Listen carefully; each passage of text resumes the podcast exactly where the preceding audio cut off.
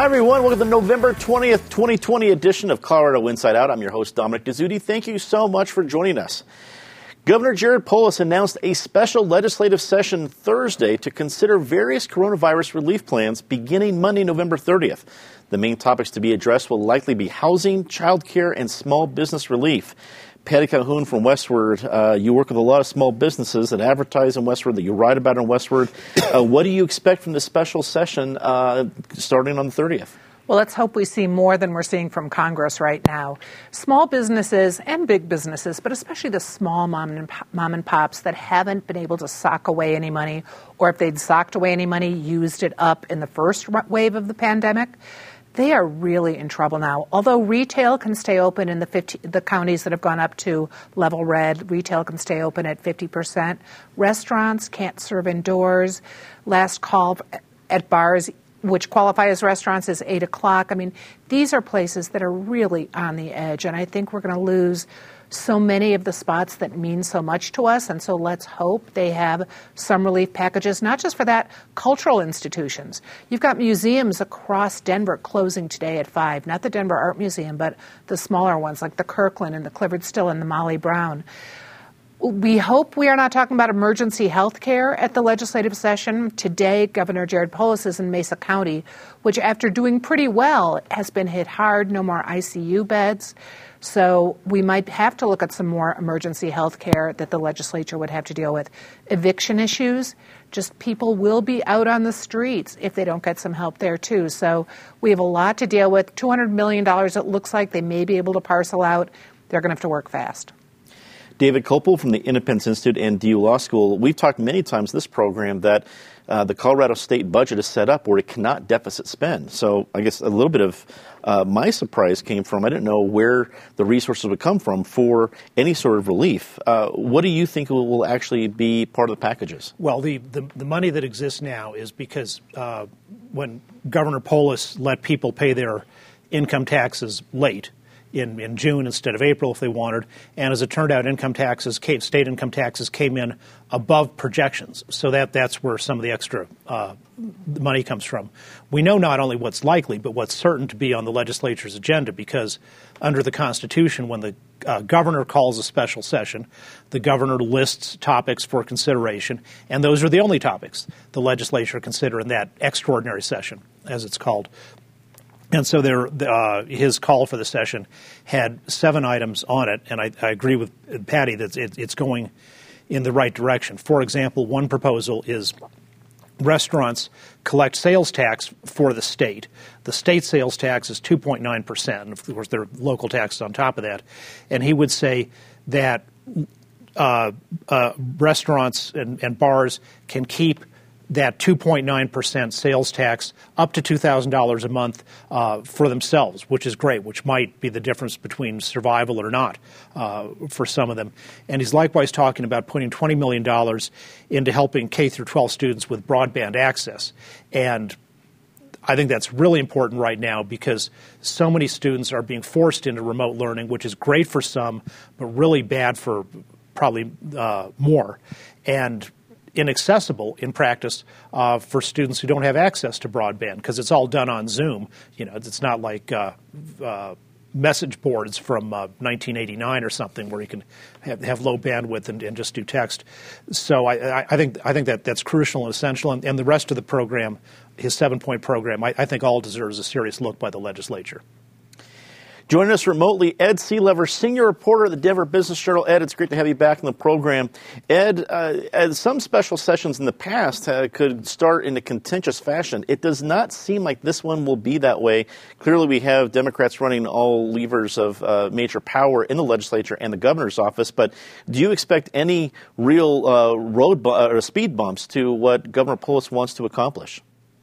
Don't know if speed bumps is the way that you particularly want to look at it, but what you can expect is legislators looking at this call, and, and as David pointed out, uh, the governor has laid out we're, we're meeting to talk about uh, housing and eviction rental assistance, where we're meeting to talk about uh, child care assistance, we need to talk about small business relief. Well, those are broad categories still. I think there's some question. Will some of the more liberal democratic elements uh, want to take the call to talk about housing and rental relief to put in some sort of year long ban on evictions. Um, you know, I already know that there's at least one Republican who is taking the call for small business relief to mean I'm going to put in a bill that would give businesses limited immunity from being sued if anyone catches coronavirus there, either on the workforce or while visiting the businesses. These are the kind of things that could make it more contentious. As far as the general package goes, I don't think anybody's going to get up and say, I don't want to give targeted small business relief. I don't want to give restaurants help. I don't want to give $50 million to childcare centers,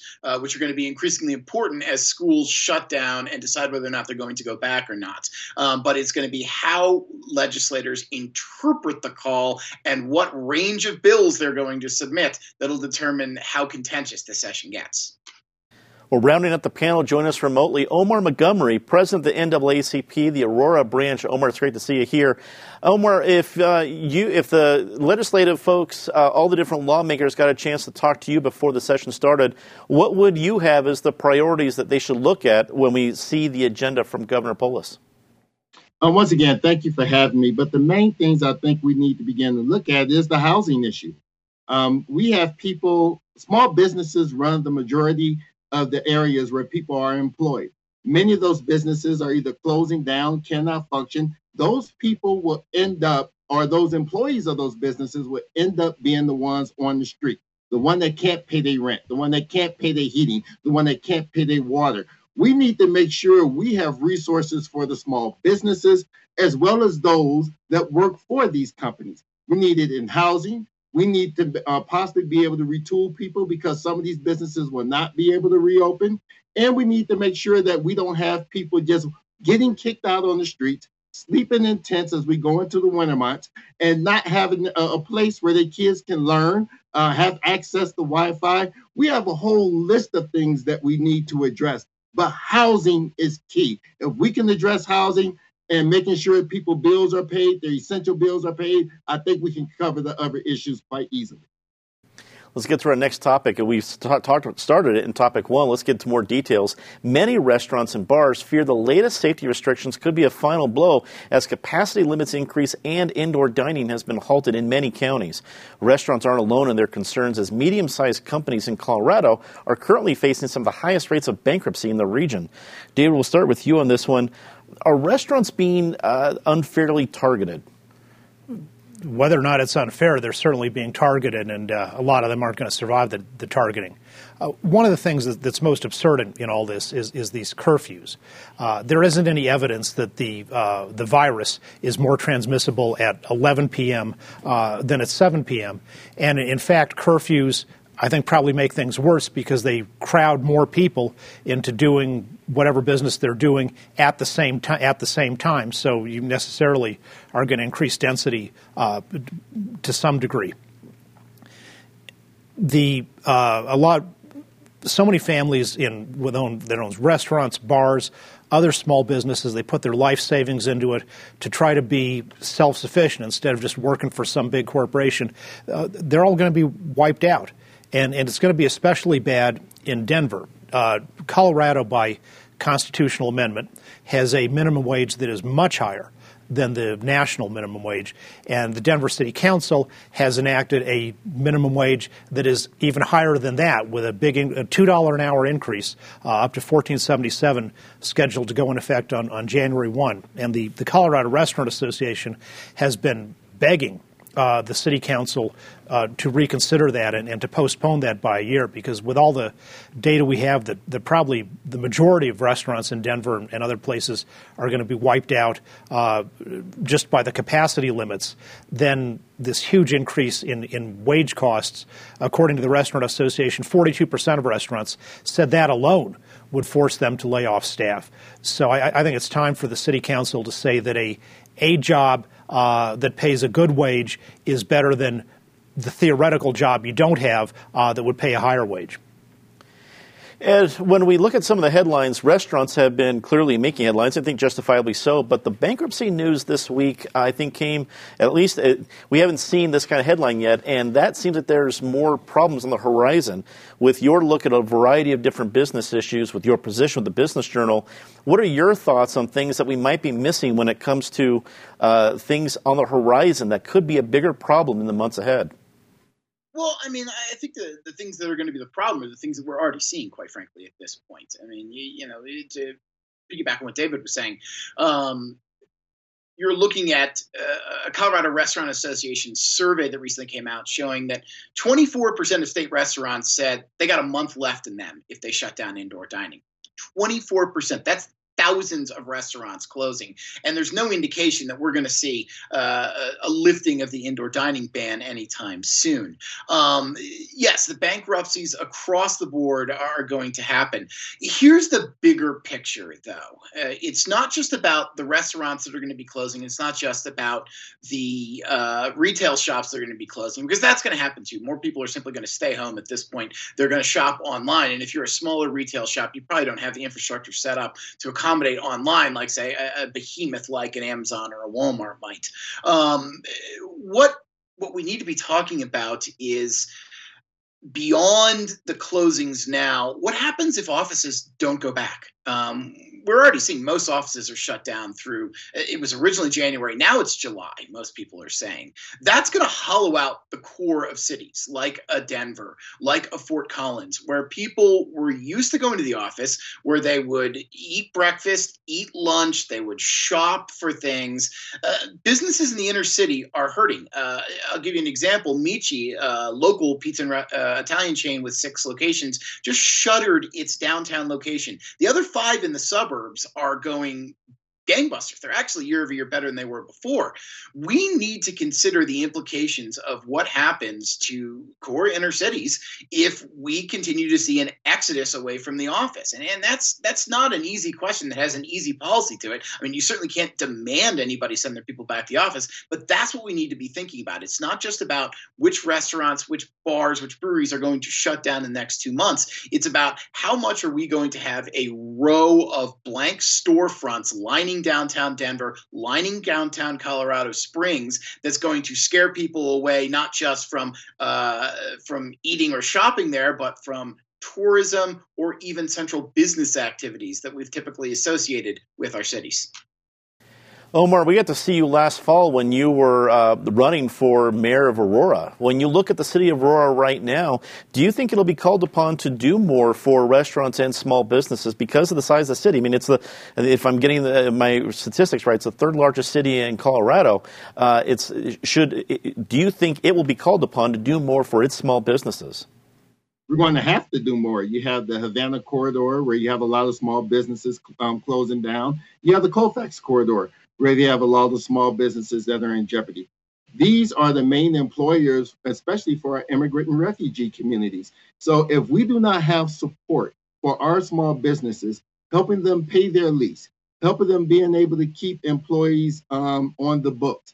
And, you know, when we talk about indoor dining, I know that's a controversial issue when we talk about infection rates and things of this nature, but I think there's a middle ground somewhere where these restaurants can stay open, survive, be able to pay their employees, and we will not have an increase in unemployment and an increase in homelessness. We have to have the business community and government sit down together and figure out what is the best way to address it, address it, and what is the best model. If we want to shut everything down, do we have the financial resources to support these small businesses that will not be able to reopen if we have a total shutdown or they can't have indoor dining. The city of Aurora has to step up. Uh, our counties have to step up. That includes uh, Arapahoe County, that includes Douglas County, that includes Adams County. All of them make up the city of Aurora. So it's not just the city by itself, it's the city, the counties, the state, and the federal government getting their act together so that we can begin to protect our residents that are in dire need right now. Patty, uh, the whole idea of one household dining uh, outdoors would probably be a saving grace, at least a little bit in the summer months. But I, I think even the the uh, the hardest core Colorado native in December is not going to want to eat outside with their family. So, uh, what is there to help restaurants right now, uh, and, and are they being unfairly targeted? To go, to go, to go. So, if you want to help Denver's restaurants, and I'm all of Colorado's restaurants, get to go, get delivery in case you would rather eat with your family in warmth as opposed to outside. Something that occurred to me last night. Like, I have no problem eating outside, but I'm going to be very lonely since I have a very small household. And I don't think I can really drag mom out. Um, so I want to go back to Aurora, which is one of the really interesting examples. It's not just the third largest city, it is the most diverse city in Colorado. And when you want to talk about flavor independent restaurants, there are so many interesting ethnic restaurants in Aurora with one or two employees or just run by a family that's doing all the work. You go get that to go food and it might make the difference for them. So, what we can do now, whether it's unfair or not, it's not going to change for the next month at least. Just go do whatever you can to help patronize every business in Colorado you can. You're here. At time of this taping, 15 counties in Colorado are in level red status, with five more set to join them on Sunday. The red level would normally call for lockdowns. However, the Colorado Department of Health and Environment has created a new purple level. The new level of safety restrictions prevents lockdowns until hospitals reach full capacity. Uh, Ed, we start with you on this one. Does the new level of purple offer uh, flexibility to counties, or does it offer confusion? Both. Uh, I think that's fair to say. Um, the idea of purple, from what I've best been able to understand, is that we were getting perilously close to a lot of shutdowns. And, and the governor realized this is not where we want to go for, for multiple reasons. One, because of the economic, uh, you know, terror that it would unleash on, on that we've been talking about for the past two questions. Uh, but secondly, if you're going to go to full shutdowns, you've got to enforce them or lose the state's uh, authority over it. And I don't think the governor was prepared to be sending, you know, uh, troops or or calling on local um, uh, police departments to send people through neighborhoods watching for house parties. Which, frankly, the the small and medium and even larger size gatherings are the reason that we are in this trouble more than anything else right now with these rising coronavirus cases. Uh, and so, does it cause confusion? Yeah, it probably does. a lot of people aren't sure exactly where that's coming in. Does it offer flexibility? Yes, it offers uh, the opportunity to to go for one more um, uh, one more way to say, look, folks, we've got to shut this down, and that's what that's what Polis emphasized this week. Hey, look, we want to give it another shot. Maybe people weren't listening before. Now that they can't dine in, maybe it'll it'll suddenly occur to them. And now that they can't really go to their gyms unless they make a reservation, maybe it'll occur to them we, we've got to stop this. So um, I will be very curious over the next two weeks to see uh, somebody's going to go to level purple and they're going to shut down everything in their county. Um, but I'll be curious to see if this prevents more people from going there or if this was just the stall in what is going going to be an eventual statewide shutdown. Omar, you touched on the last point. Uh, Aurora is made up of three different counties. Uh, do you think this is going to be especially confusing for a city that, depending on what street you in, uh, what street you were on, might have a different rule? Uh, that that happened. Um, Adams County had uh, put in more restrictions prior to Arapahoe County. Everybody know if you're on Colfax, and you're on the north side of Colfax, that's Adams County. If you're on the south side, then you're in Arapahoe County. So we've already experienced that and seen it happen. We have to have clear guidelines for the city of Aurora because Douglas County can say one thing, which is what we saw at the beginning of the pandemic, and Arapahoe County saying something different. So, how do we get Tri County to get all the counties on board so that we can have clear health guidelines for our businesses and for our residents so that you know the city of Aurora is isn't divided in three different areas where it's causing confusion, not just for the residents but also for business survival. So and it also dictates where we channel resources from the state. So it, the city um, the city needs clarity from Tri County from all three counties to make sure they're on the same page so that people will not be negative, negatively impacted because there's inconsistency among the three different um, counties. Patty, I saw a lot of folks on Twitter uh, either using a metaphor, uh, you know, uh, memes from Spinal Tap going to 11, but also a lot of this equating the purple level as a parent saying, counting to three and saying two and three quarters. It's like right in the edge of something. What do you think? Well, I think Polis really did not want to issue a shutdown thing across the state. He's always said that counties could have some variance in what they wanted to do, but now counties that hit that certain level, level red, level purple, looks sounds like Mesa might be the first. When you hit those, um, you do have to obey certain things by the state. You can make them stricter in your county if you want to. And Mayor Hancock was speaking today. We don't know yet what he said, but I'm guessing the museum shutdowns, for example, were an option maybe not an order by the state, but to err on the side of caution, the smaller museums in Denver did shut down today. So let's just hope we can't we can't add any more colors. There is no fuchsia. I mean, I, I think if it's fuchsia, it'll be black for all of us. So let's hope this works and we don't have to go to the shutdown. David, uh, uh is expanding the threat level issue giving uh, counties more local controls at helping them? Well, I think it's a recognition by Governor Polis that, that as a practical matter, lockdowns aren't going to, house arrest orders aren't enforceable uh, the way they, they might have been back in, in March or April when people actually believed the government was telling the telling the truth about this. But you know we've we've seen Donald Trump and Anthony Fauci and Andrew Cuomo and the so-called World Health Organization and on and on uh, have been constantly, often lying about this, and people aren't willing to obey and they're not and a lot of law enforcement which is after all accountable to and from the people uh, isn't going to go around enforcing. I mean, maybe in New York City, you can get the New York City Police Department to go with their binoculars and spy on the Jews and find out if there's 11 people in a room.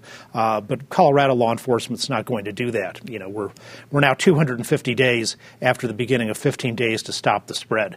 But I, I think the the wise thing in all this is using hospital capacity as the proper metric. That was the reason for the 15 days long ago. Not that we're ever going to wipe this virus out.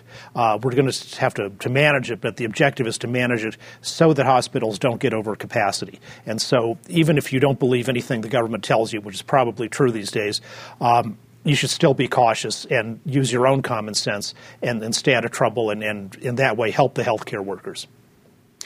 Let's get to our favorite part of the show, Disgrace the Week. As always, Ms. Calhoun, please start us off. Well, there are plenty of conspiracy theories going around right now. Remember the good one about how after the election the pandemic would disappear because it was just, you know, a function of the media and the Democrats? Sadly, that has not come true, but maybe that's because the election doesn't seem to be over. And this nonstop tweeting by President outgoing President Donald Trump, Giuliani's press conference, all pointing the figure at alleged voting fraud, which comes straight here to Denver, where Dominion Voting Services is set up. We interviewed Wayne Williams, former Secretary of State. He goes, You know, they did really well in Colorado, and maybe the other systems aren't set up as well in other states, but we have no evidence of this voter fraud. David.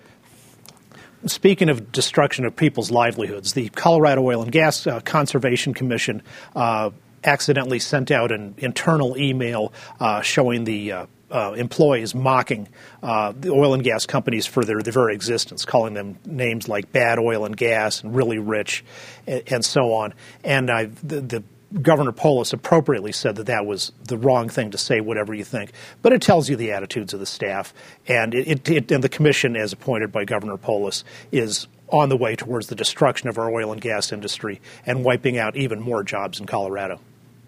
Ed, we go to you while we are so fixated on this election, Iran, this is the country whose official policy is death to Israel, let's remember, has ramped up its uh, nuclear program once again uh, and has centrifuges going at record speeds, uh, producing nuclear uh, fuel that could be used in weapons. Both the current president and the incoming president need to focus on this. And I mean focus on it like it's as important as coronavirus, because if we forget about our enemies abroad while we are fighting this virus enemy at home, we are soon going to be in a whole different world of hurt.